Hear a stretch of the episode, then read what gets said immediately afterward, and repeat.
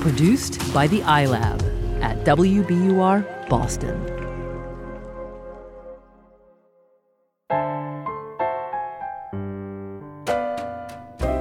The universe has good news for the lost, lonely, and heartsick. Sugar is here, the both of us, speaking straight into your ears. I'm Cheryl Strayed. I'm Steve Almond. This is Dear Sugar Radio. Please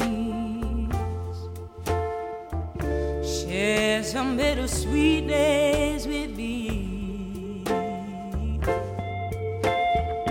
I check my mailbox every day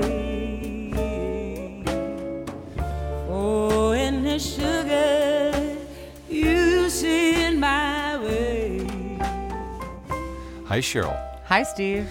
So we are going to have another update as we're doing all for all the month of August before we return with brand new, bigger and better episodes in September. And we wanted to concentrate on an episode that really generated a tremendous amount of feedback. This was the episode on the wicked stepmother. Mm, well, and I should say the self-defined wicked stepmother. Yes, that's right. That's yeah, right. We weren't thinking she was wicked. That's right. So at the end of this rebroadcast of the episode, we of course have these updates. So we'll be back to read from the emails that we received. We're also going to call the woman Hmm. who signed herself the wicked stepmother. She has an update for us about how life has continued on for her and what she did in response to our conversation, our So s- advice. That's right. So stay tuned for that.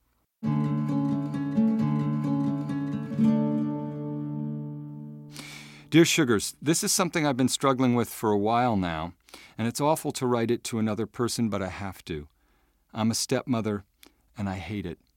The advice I get from everyone is that I knew what I was getting into when I got married, so I should accept it, but I didn't anticipate things being the way they are. I thought I was mature enough to handle being a stepmother, but maybe I'm just a total monster. That's what you are if you don't love your stepchildren like your own. I met my husband when we were in high school, and even then we fell for each other. However, before we graduated, we had a fight, and I went off to college with our relationship unresolved. We didn't talk for eight years aside from a few token conversations. During that time, he had two children with another woman. Two years ago, we reconnected online, and all those feelings were still there, and we began a relationship. At the time, I was hopeful about being a stepmother and sure that I could be a good one. So when we moved in together last spring, I jumped in with both feet. They were five and two when I met them three years ago and fairly easy to deal with. Now they are eight and five, and I'm overwhelmed with how annoying they are. I face pressure from all sides to be their mom, and I'm not. They have a mother, even if she's not around as much as she should be. To complicate matters, I gave birth to my own daughter in June, and I didn't anticipate how fierce my feelings about her would be. My desire to protect her is so strong. I don't want the other children to touch her, and a terrible feeling fills my chest when I see this. I can't stand it. I know this is wrong. I am open with my husband about my struggle, but I know it hurts him that I don't have a wonderful mom like relationship with them. I know I'm supposed to treat all the children in the house exactly the same, but I'm finding this impossible. They're not babies, and they're not my babies, they're just not. I try to be present with them for my husband because I love him more than the world, but I never thought it would be so hard. We have a weird home life now because he thinks he needs to keep them mainly separate from me. I try to suggest spending time with each other, but he doesn't want me to be unhappy. I don't know what to do. I know my feelings are not the right ones for this situation, and I'm not the cuddly woman his kids desire. I know these children have been hurt before and need a loving home environment. I'm trying, but I'm failing. I don't want to be their mother. I want to be my daughter's mother. I don't want them to call me mom, and I know I'm supposed to. When the kids are elsewhere, I get glimpses of the life I could have had if my husband and I had just gotten together sooner, but it's the ship that didn't carry us. I know this, but I want it. I grieve for it. I know that the only possible answer is that I should have known what I was doing when I married my husband, but not marrying him was too much to bear, and our daughter is so precious to me. I know his kids are precious to him, and I try to look at our life through this lens, but it's so difficult, and I know I am so awful. I try my best to be kind, and sometimes we have good moments, but most times I just want this season of life to be over. I hope things will improve, and I know that it's up to me as the adult, but what if I can't hack it? What if I am just the evil stepmother? I don't like feeling embattled in my own home. I don't like being such a monster. I don't like feeling so much pressure from everyone to be a saint and to love them like my own. That may never happen. I don't feel it. I'm supposed to, but I don't feel it. I know it's not right. I know it's not. I know. Signed, The Wicked Stepmother. It's a hard, this is a really hard letter. Yeah, I mean, I, I think it's one of the bravest letters we've ever gotten. Yeah. I think it is so extraordinarily rare for a stepmother, especially. You know, she's stepping into this role to say, I am having these terrible feelings Yeah. that are conforming to every stereotype, but I'm having them. I agree with you. She's so brave. And I also love that she doesn't put her feelings on anyone else. She's not blaming the kids for her feelings. She's not saying, well, I would love them, but they do this and then they do that. And how can I love them? She's saying, I know I should feel this way and I do not. Yeah. And I think that it's really important for the purposes of our conversation that we're going to just take this idea off the table that Wicked Stepmother should be doing anything. What this conversation is about, Wicked Stepmother, is what you're feeling, Right. what moment you're in in your life right now. And I do want to remind you and our listeners as well that this is a moment. This is a snapshot of not just any moment, but a really powerful and powerfully stressful one. She says here, we moved in together last spring. Okay, she's known the kids for three years. Right. It's different to know a couple of kids and to have them move into your house. Right. So they all moved in together last spring. Then she says, I gave birth to my daughter in June. June June is the month that spring turns to summer. Okay. So within the span of one season, she has become the stepmother to two children in, in a way that she hadn't before. And also, she has become a mother. And I know from experience, but we know this just from a biological standpoint. When you give birth to a baby, you have all kinds of hormonal changes that are about falling madly in love with your child. Right. And a huge piece of that is that deep animal urge to protect your child. Right. I have so many friends who have the beloved dogs or the beloved cats, and they bring the baby home and they're like, don't touch the baby. You know, Older get away from the baby. And the Yeah. older siblings, don't touch the baby. So this, I just want to say, Wicked Stepmother, this feeling you have isn't an indication that you're a terrible person. You won't always feel this way about your daughter. You'll always love her. You'll always want to protect her. But right now, those feelings are heightened. Yeah. You know, before we dig into these issues, Steve, I feel like we should call our guest. Dr. Wednesday Martin is going to be joining us today. She's a social researcher and the author of the best selling book, Step Monster A New Look at Why Real Stepmothers Think, Feel, and Act the Way We Do. And we should add that Wednesday is herself a stepmother.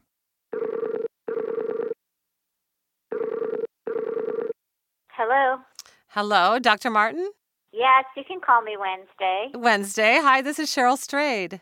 So, listen, we are so thrilled to have you on the show to help us with really these complicated uh, questions. Well, it's so cool that you guys are doing something to help these people because, you know, it's very taboo. Well, that's it. is We just read, um, before we called you up, we read the letter from the Wicked Stepmother. So, we're discussing that letter now. And that was one of the things that we both noted is this woman, we thought she was so brave for really being so honest about things that are taboo. Yeah, I think it's really fearless and honest. And the reason I called my book Step Monster is because so many women who loved themselves and their lives in every other way, when it came to stepmothering, just they felt monstrous and they felt like failures. These hmm. super competent, happy, well adjusted women were just floored by all these taboo feelings that they had. And the truth is, you know, the role is a bit of a setup, Right. but you can really come to enjoy it. I mean, I had an experience that started out really, really bad, and 15 years later, it's really good. So, what was your Yeah. experience? How did you become a stepmother? I married a man who had an adolescent daughter and a young teen daughter.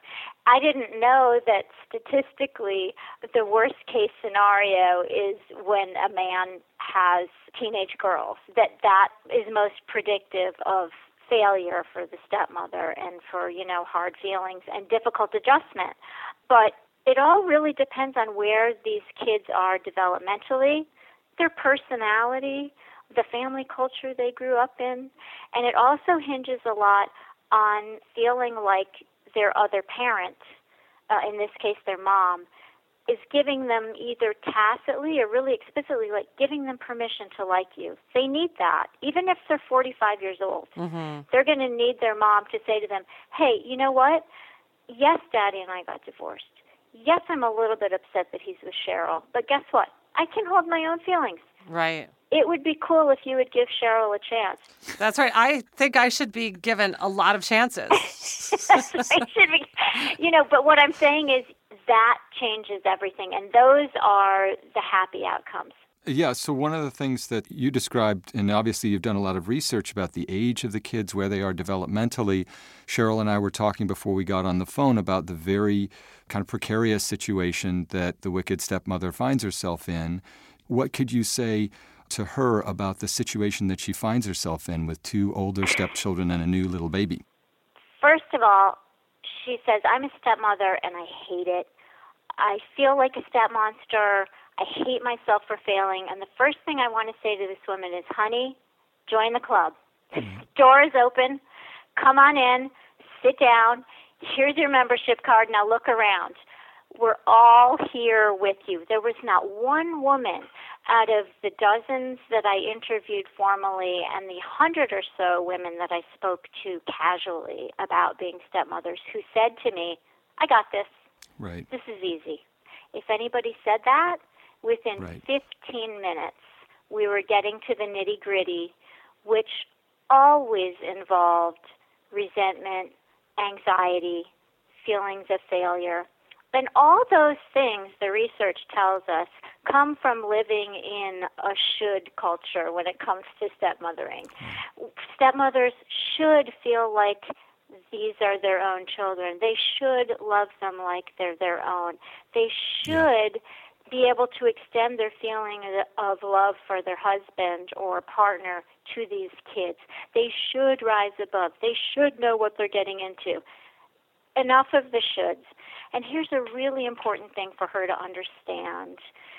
People will tell you that you should love them like they're your own, and maybe you will, but maybe you won't. And one of the most harmful things that happens to stepmothers is they confront a lot of myths. And one of them is, you know, the myth that stepchildren and children are the same, and if you don't feel the same way about them, you're bad. Anybody who has a child and is with that child, you know, from childbirth or, you know, earliest adoption or fosterage, knows that there's something very special about the bond that builds up over time. Attachment is a suite of behaviors that unfolds between a caregiver, you know, and a dependent offspring, and it's really deep and meaningful. It's in our neurocircuitry, it's rich, it's rewarding. Let's be honest, we don't always have the luxury of getting that with our stepchildren. In fact, we rarely do. We rarely do. Right. So it's different. And don't let anybody tell you that it shouldn't be or that you're bad for feeling it's different. The other point, guess what? This child has two parents. Your baby needs you. And it is okay to withdraw a little bit, prioritize your baby, feel like you want to circle the wagons a little bit. That doesn't make you a bad stepmother. You're giving your stepchild space with her father, and you're giving yourself time that you really need with your baby. Doing that doesn't mean that you're not going to be able to feel more knit together eventually. But mm-hmm. right now, you know, when there's a newborn or a baby on the scene, many, many women describe feeling newly sort of possessive and private. And then they pathologize themselves for it. Don't. Mm-hmm. Don't even. That's great. So I think that's phenomenal, Wednesday. I think that's exactly what the wicked stepmother needs to hear. And, and one of the interesting paradoxes of that, when you forgive yourself, right, for having those feelings you have, what that opens up is the possibility that that you will over time come to love these stepchildren. And so my question for you is, you know, when I read this letter, I agree with you. We need to get rid of the shoulds. I also do think about these stepkids in this situation. I'm sure the wicked stepmother, the woman who signs herself the wicked stepmother, wants to have a happy family. And the fact of the matter is, it does include these stepkids. What would you say to her about how to build that in a way in which she's not condemning herself or shaming herself? How to build that with this blended family? The way to do it is to know that there's not one right way to do it. I really believed when I became a stepmother that I was supposed to refer to my stepdaughters as my daughters. Mm-hmm. And one time was very early on. My older stepdaughter was staying with us for the weekend, and I was just recently married to my husband. And a friend of mine called from out of town, and she said, what are you doing this weekend? And my stepdaughter was standing there, and I went through this thing in my head where I was like, what am I supposed to call her? And we, in sociology, you call that role ambiguity. Yeah. Like, who am I to her, and what is she to me, and how will she feel about how I describe it? So I was like a deer caught in the headlights of role ambiguity, and I was like, what am I supposed to say? And I said, my daughter's in town. and my friend on the other line is like, what? thinking, of course, in her head, thinking like, what happened? Did was there a surrogate mom in the picture I didn't know about, or like, you know, was there an adoption in the works I didn't know about?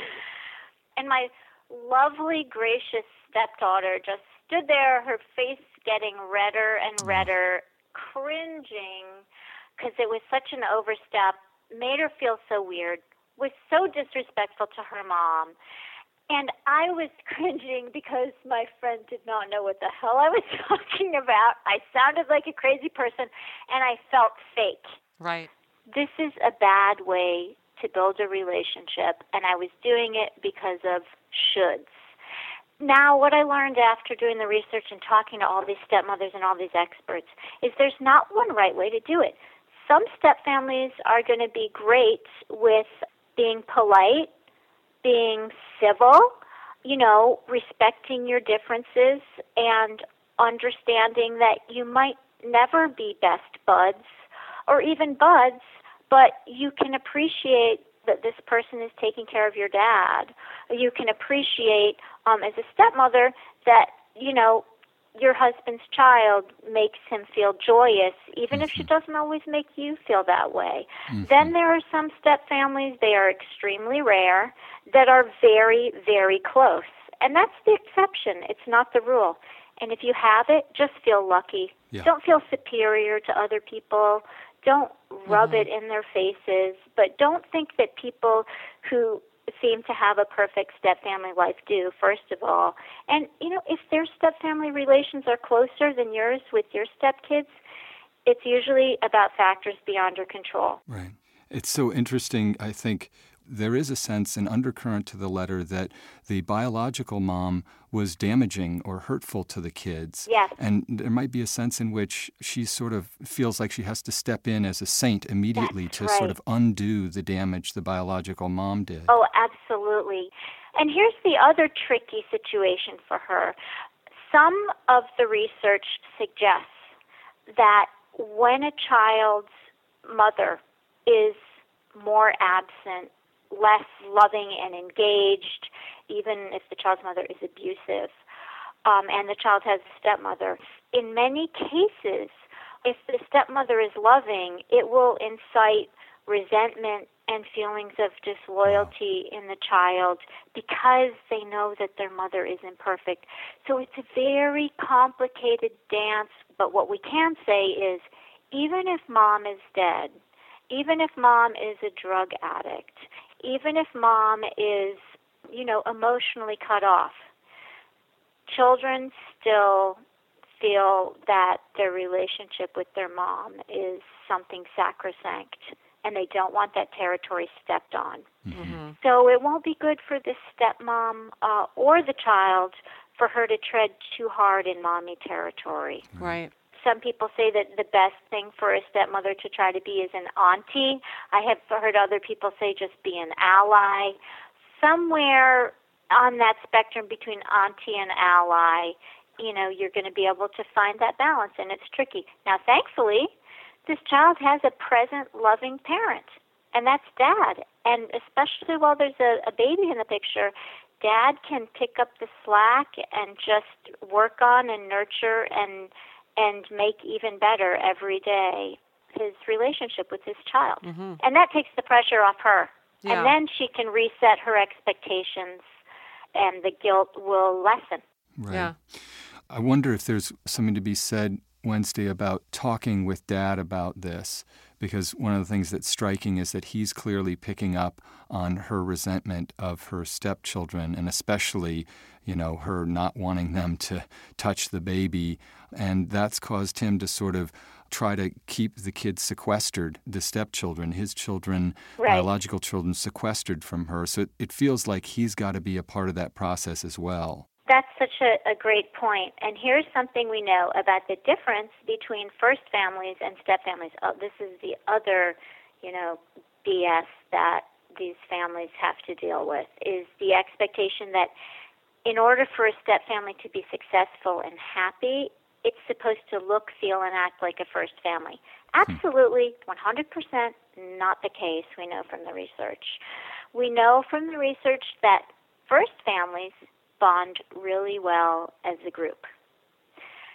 They bond really well when they're all having dinner together, playing a sport together, doing a puzzle together. Guess how step families bond best? Dyadically, one on one. So when the stepkids are there, what therapists will tell you based on what works is let dad have time with his child. Then you have some one on one time with your husband's child.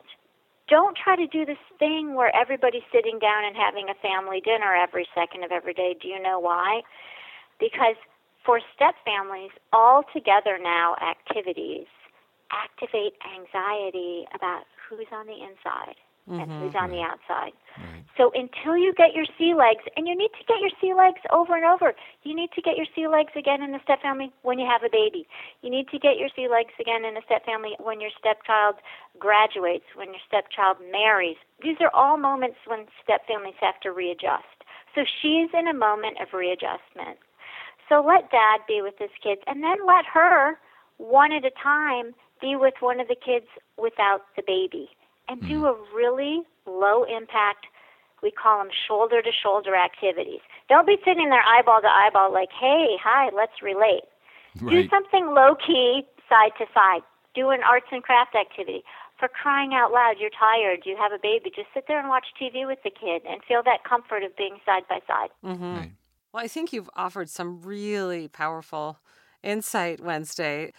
I know I feel reassured listening to you. I mean, I think that this is a complicated relationship and that it's a relationship that's about not a moment. Yeah. It's not about that initial rush that you first moment you see your baby, you bond and love that child, but it's a relationship that develops over time as, you know, the years pass. It's a journey and it takes time, and the kids change and she'll change, and they'll find themselves in different places. They'll be closer, they'll be further apart. It's really normal. There's not one thing she's written in this letter that I haven't heard many times, hmm.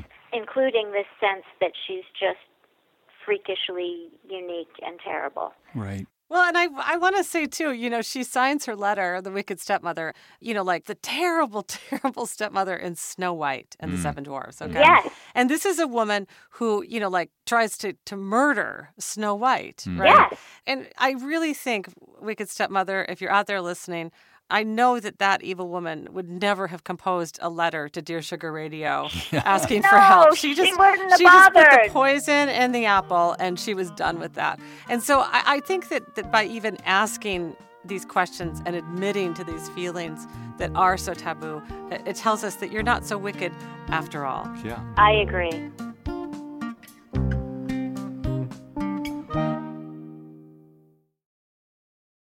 The world's clean energy future relies on ancient elements still in the ground. Without mining, there will not be a clean energy transition. But pulling them out of the ground comes at an environmental and human cost. Mining is intrusive, but the results are the building blocks for products that we use every single day. I'm Meghna Chakrabarty. Join me on point for Elements of Energy Mining for a Green Future. Five special episodes. Listen and follow On Point wherever you get your podcasts.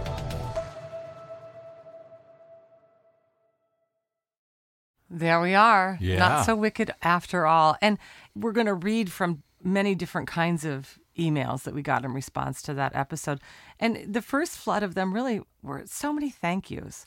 People like Melissa, who wrote to us, Thank you so much for the podcast on stepmotherhood. It's such a hard situation, and there's no winning. She writes that she has so much stress in her life that she feels like it's all too much, like the teacup that overflows with every new drop. I asked my husband to listen to the podcast on wicked stepmothers, she writes. And after days of volatility and not being able to see each other's point of view, and at least for me, not feeling like he's hearing me, he finally gets it. Mm. We're talking again like the couple we've always been. So, you know, Melissa, a stepmother who is in a situation that sounds like a lot like Wicked Stepmother Right, situation. right. And I love this idea, and we hear this on other topics as well, when partners listen to the podcast together. Yes. And it's an opening of a conversation. That's right. And uh, Karen wrote to us Dear Sugars, I can't thank you enough for the episode on stepmothers. Until I heard you speak to Wednesday Martin, I truly believed that I was alone in my feelings about being a stepmother, which we heard from so many letters this feeling of I'm the only one. My stepson is 15, and our relationship has always been a source of stress and anxiety for me. I've always felt a lot of pressure from my husband to be the loving, devoted mother my stepson has never had. He expects me to love him like he's my own son, but that's just not how our relationship is. I've tried to talk to my husband about how difficult it can be to be a step parent, and his response was, I don't see you that way. You've been with us for so long, I don't see you as a stepmom. He just doesn't get it. I never wanted kids, and this wasn't what I anticipated when my husband and I got married. I can't tell you how relieved I was to hear Dr. Martin say that it's normal to feel this way, for stepmothers to not always love their stepchildren as their own. Thanks for showing me I'm not alone. From Karen. Now, look, you know, we can hear that letter and say, oh, gee, you know, it sounds like she's hasn't fully communicated to her husband that he doesn't get it in these various ways. But in some ways, that conversation only takes place when somebody like Karen and all the other Karens out there realize, hey, you're not alone. This is a common feeling. This is mm-hmm. legitimate, the way you feel. And then having heard that and having it validated, our advice immediately, if you haven't done it, Karen, obviously, is well, now it's time to tell your husband compassionately, I love you, but there is this part of how you see me that, uh, you know, you're not quite getting how I feel about this. Yeah, maybe maybe they can listen to the podcast together. That would be ideal. I, I think that's some of the most important, maybe the most important work we do here on the podcast is making people feel not so alone. Yep. You know, you get to say other people have these same struggles. Uh, we also got some advice. Katie wrote to us Our blended family has learned a lot in the 22 years since we came together. Here are a few things we discovered.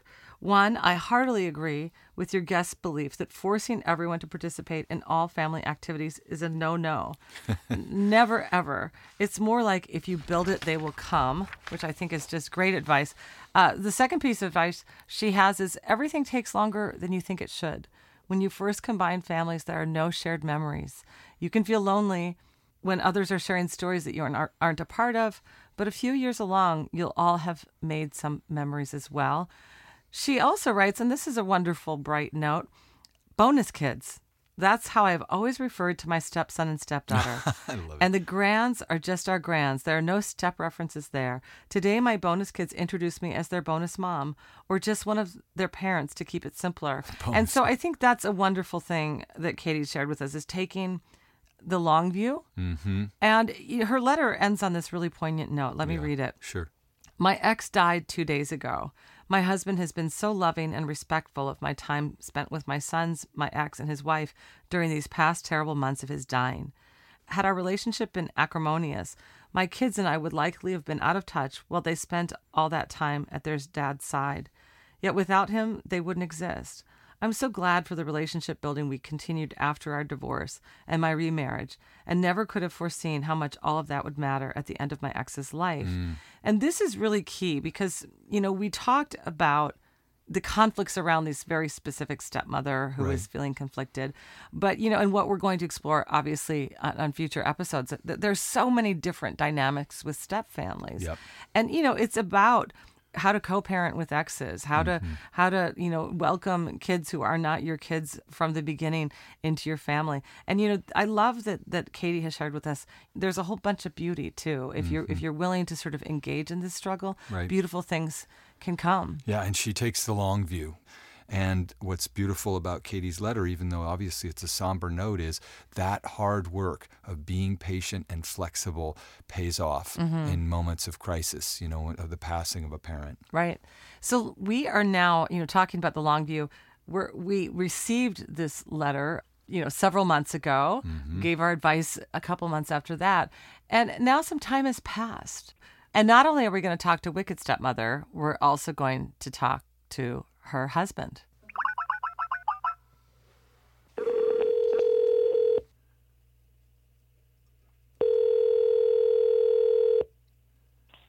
Hello. Hi, is this Wicked Stepmother? This is. Hi, this is Cheryl Strayed, and I'm here with Steve Almond. Hi, Wicked Stepmother. Hi, I can't believe I'm talking to you guys. Well, we are excited to be talking to you, but the first thing we have to get out of the way is I'm sorry, we cannot call you Wicked Stepmother. Yeah, no, that's not going to work. But uh, do you want us, what would you like us to call you? you can call me Amelia if that's what you would like. Okay, Amelia. I love it. So Hi. we're we're so excited to talk to you and hear about the update, and we understand that there is somebody else on the line, your husband. Yes, he is here too. And- And you might hear our, our daughter in the background. Oh, That's, good. I thought I, yes, I was hearing a daughter in the background. Hello, husband. Hello. so what should we call you? We're calling your wife Amelia. Uh, James is fine. James. Okay. So what did you make of what we said?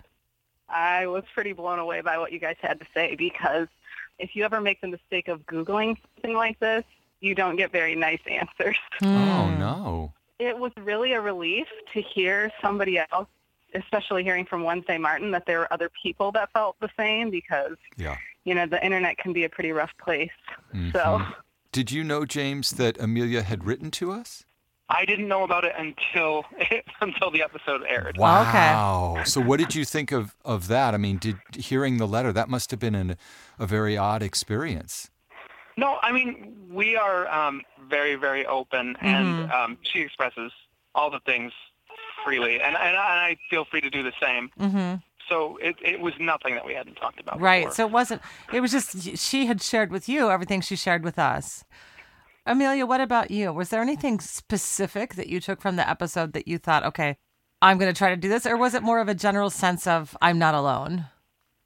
It was that and the part where she said, you know, let's get rid of all the things that we should do because I feel like that's been a huge source of pressure for me since this whole thing started with, you know, my family is full of lovely people, but none of them have ever been in this kind of situation. So if I start to bring something up that's frustrating or it's always like, oh, well, you should just do this, you should just do that. And it's like, it's, it's hard to take that, you know, from Mhm. somebody who really doesn't understand what's going on. Right, right. And uh, I wonder, has there been, in, in terms of the, you know, how the whole family relates, one of the central anxieties that I think made you feel the most guilty was I'm, I'm fearful of allowing the older children, you know, to, you know, handle the new baby and so forth. How has that evolved? Um, well, when I wrote you guys the letter, I was sitting in a grocery store parking lot, and our daughter was about two and a half months old, so Mm. she was Oh, my. really new. Yeah. and Fragile, it yeah. was very stressful, and um, she's just over a year now. And I still, I mean, I'm kind of an uptight person as it is, so I'm still not real big on people being really close to her and freaking her out or anything like that. But I, I feel like it's a little less tense between all of us now. I mean, I don't know that I'll ever feel great about people like being all up in her grill or whatever. but it's kind of less in my face now, nine months later. hmm Yeah, I mean that was one of the things we talked about. We were like, okay, you're in a big moment right now, just becoming, uh, you know, having this newborn and bonding with with her, and, and it's a very intense time. Have Have you sensed um, yourself relaxing as both a stepmother and a mother as as time has progressed? Yeah, and I think one of the things that's helped with that is that this summer our um, our arrangements have been a little bit different. So um, the last summer when she was first born, um, the kids, the stepkids, were not with us. So we were kind of on our own for that summer. And this summer, so far, they've been here.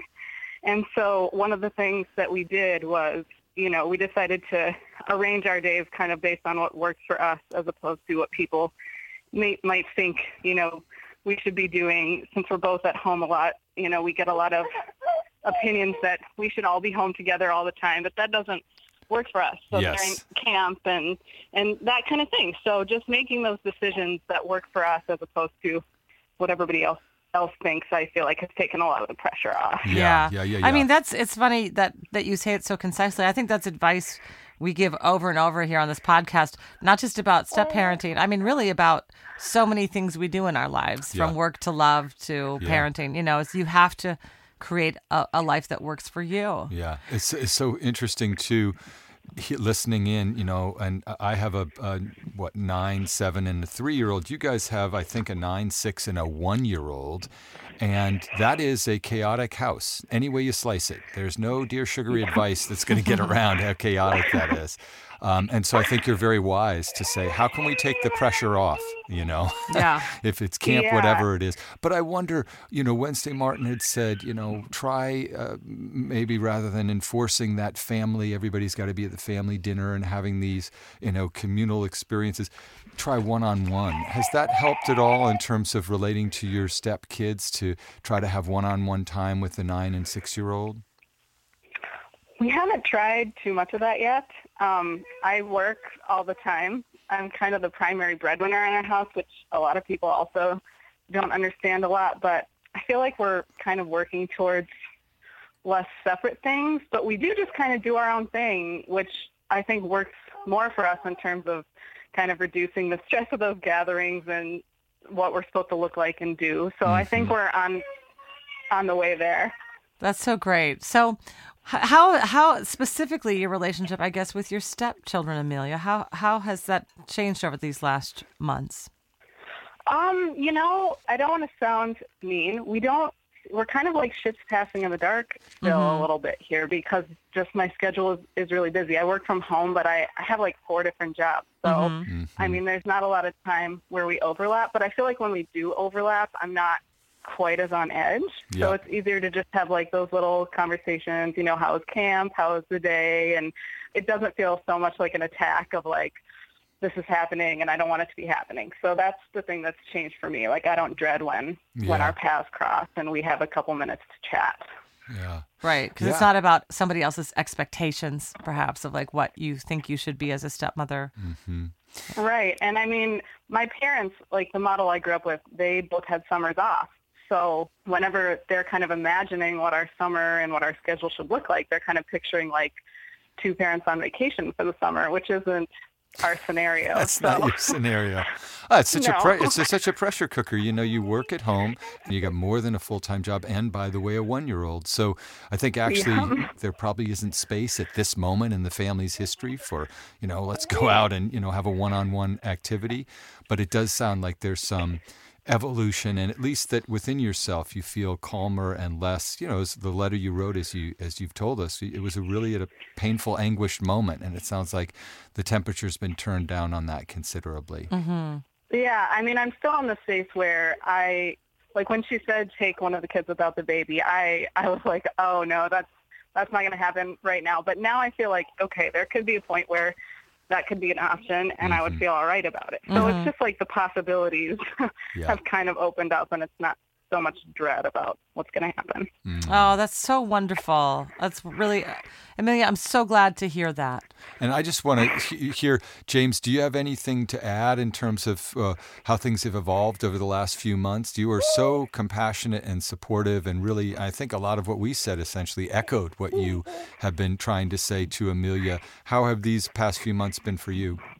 This whole time has been great for us since we've been doing it kind of our way and not based on people's expectations because I, I love being a father. Yeah. So honestly, there has never been any pressure there, you know, for her to fill in this slot that doesn't really need filling. As far That's right. You know, from my from my perspective. That's right. That's right. Well, listen, we can hear that uh, things in, in the household have, have reached a point where Dear Sugar Radio is going to gracefully say, go back to the loving chaos that is the family It's right nap now. time. It's gotta be nap time it's- somewhere. It's, it's actually, I hear that that noise means it's past nap time, actually, if you'll remember, Cheryl. This is past nap time. I remember distinctly. okay, guys. Hey, listen. So fantastic talking to you, and good luck with all the the, the children. That's right. Uh, the many kinds of children you have. We wish you well. We do. Thank you so much. I'm such a huge fan of you guys. I can't even say it enough. Oh, thank you. Thank you. Take care, James. Thank you. Bye bye. So that was fun. That was intense. I mean, look, this is a family clearly that is under a lot of pressure, and you could hear that. They weren't like, it's all better, but she's taken some of the heat off of herself. And I love that she's self reflective enough to say, hey, I'm, you know, I'm kind of an uptight person. You know, this would have been difficult even if we didn't have three kids and she's the primary breadwinner and, and she works at home. And I love that it's an unconventional family. Yeah, you know, and I want to say, you know, th- there's a reason too that like there there's a lot of heat around stepmoms. You know that mm-hmm. it's actually in general terms a kind of harder job than being a stepdad, simply because we expect so much more Yeah. of women when it comes to parenting. Even even biological moms and dads, moms are on the hook in a different kind of way than dads. I mean. Case in point, all the many people who are constantly asking me about if my kids are okay when I work so much or travel so much. Right. I really think that you know if my husband were were doing that they would he wouldn't get s- quite so many inquiries and so there is a lot of pressure on you know stepmothers that's kind of unique to being a woman. Mm-hmm. and you know and i see that this partner that amelia has like he's saying listen we don't adhere to those rules. You know he's obviously a very primary parent. I'm not saying she isn't as well but you know with his own biological kids he takes the lead And he- as yeah. he should That's as he should. So sounds like they've got a pretty great system worked out All right, so we're now going to move on to some listener feedback. That's kind of a delightful euphemism for people who were, I think, very politely in a very considered way saying there's more, as Cheryl alluded to, there's more to think about with this subject of step parenting. And I'll start with a letter from Amy, who writes uh, to thank us for the episode. She was very grateful for it. And she adds just one tiny thing that I wanted to say back to you, the Sugars, and to Wednesday Martin when I was listening. At the tail end of the podcast, Dr. Martin talks about being, quote, an auntie or an ally to your stepchildren. I think for many stepmoms, including me, this can be confusing. Here's why. In many cases, when there are older children, especially those who come only for weekends and holidays, step parents do not need to step into a parenting role and discipline or help with homework or drop the kids at school and pick them up for soccer. They can be aunties or allies. But for younger kids and for step parents who may have the kids 50% of the time or more, this isn't possible. And actually, Cheryl, this is just to the point that you were making about the kind of pressure that Wicked Stepmother was mm-hmm. under and putting that society was putting on her. Often, stepmoms like me are the one with the more flexible job in their household and maybe the ones who need to get their child from school. For these step parents, there is some mixed messaging. Some people say you have to immediately step into the role of parent and join in disciplining the child. And other people say you have to stay away from disciplining the child entirely. You aren't a parent. I personally feel in this case you need to act as a parent, even if you're not becoming one of the two biological parents. So I think that's such an important Yeah. point, you know, that sometimes you are in loco parentis. And even if the tag that you have biologically and in society's eyes is the step parent, you got to discipline the kid. It's such a it's crisis that comes up all the time. Mm-hmm. And you know, one thing I want to say, and this is always something I reflect on personally, and I know it's a it's a challenge that you and I have talked about, is Yeah. is that we, you know we have we have these themes. You know, this this this episode was stepmothers, but what we were really doing is responding to two letters. Mm-hmm. Okay, and in this case, in this rebroadcast, we we just aired one of them. But what ends up happening is that focuses our conversation on a very specific dynamic. Yeah. And this uh, next letter, I want to read a little bit from it, signed by a woman who's signed crazy about my stepkids. She brings up a very good point, and that is more than once during the show, it was said that a child only ever has one mother. I am a stepchild of two mothers, a lesbian couple. Without getting into the details of that complicated story, I want you to know that there are some of us who absolutely have two mothers.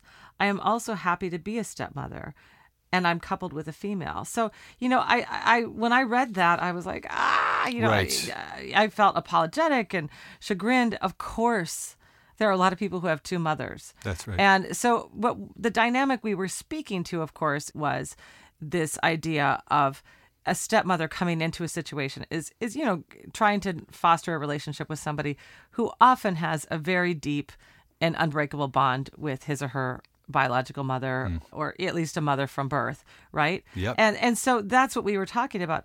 But i i think it's really important that we that we say here and now like a, a sort of correction is that children can love all kinds of people. Some children don't have any mothers. They have you know they they're adopted by two dads. Mm-hmm. Or i actually have a, a friend whose mother died when she was a toddler and her father remarried. And so her first memories are Right. of this stepmother who really was a mother to her. Hmm. There are also friends who were adopted at birth and then you know since then have gained relationships with their birth mothers while they also have you know relationships with the mothers who raised them. Their their adoptive mothers who are really they think of as their true mothers. So it's very complicated. And and in future episodes i want us to discover all of that terrain Yeah, well, I would even add this wrinkle from a letter writer named Dad, who reminds us that it's not just step moms, it's step parents we're talking about, sometimes step dads. He writes that he's the dad of two boys, one who's his biological child and another uh, who is his stepchild. And he concludes his letter by saying, As it happens, I have been far more deeply involved in my stepson's upbringing than his other dad, which is the mm-hmm. term that they use. But no one is jealous. I say this not to boast. I recognize the large component of good fortune here, but because I don't want any step parent to believe that they can never be a quote true parent of their child. He is as much my son as our second son, and their relationship is a wonderful part of our family life. You know, this is a dad who has really assumed the psychological and emotional burden, embraced it, doesn't even mm-hmm. see it as a burden, but an opportunity to really deeply parent and to be a dad while the biological dad is involved and is also a dad. You know, he too feels like a true parent. Yeah. Well, and I feel like I would be remiss if I didn't underscore that piece of my own story in my own Yes, life. that's right. You know, my I have a biological father and he was no father to me. Mm-hmm. And I had a stepfather. Now, I- he's not still in my life much, but when I was growing up, you know, I met him, you know, from the ages of like around 9 or 10 into my early adulthood. He was the person I thought of as my dad. Mm-hmm. He was the person who did what dads are supposed to do.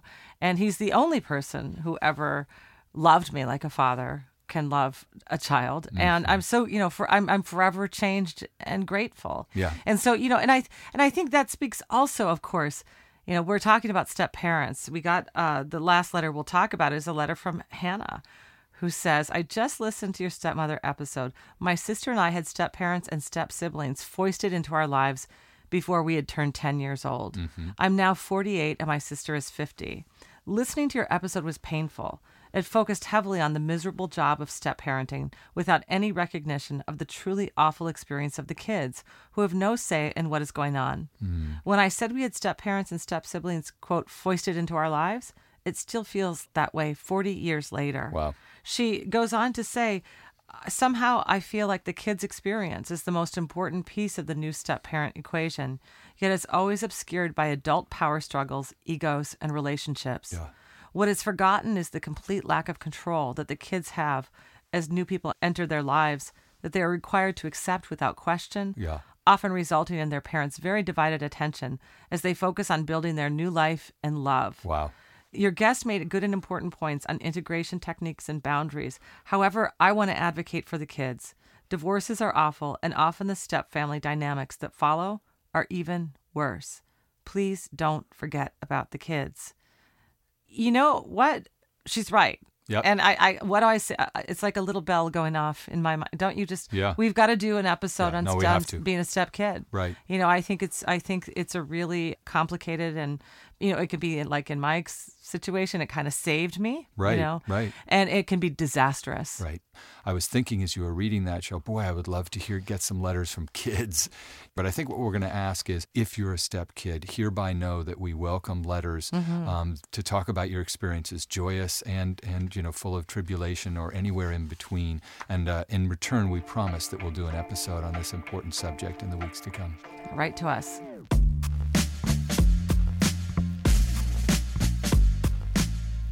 Dear Sugar Radio is produced by WBUR. We're produced and edited by Lisa Tobin. We're recording in Portland, Oregon. Our engineer is Josh Millman of Talkback Sound and Visual. Our theme music is played by the Portland band Wonderly. Listen and subscribe on iTunes. And if you like the show, please leave an iTunes review. It helps us a lot. And write to us at dearsugarradio at gmail.com. We Mm. also have a Twitter feed. Follow us there, Dear Sugar Radio.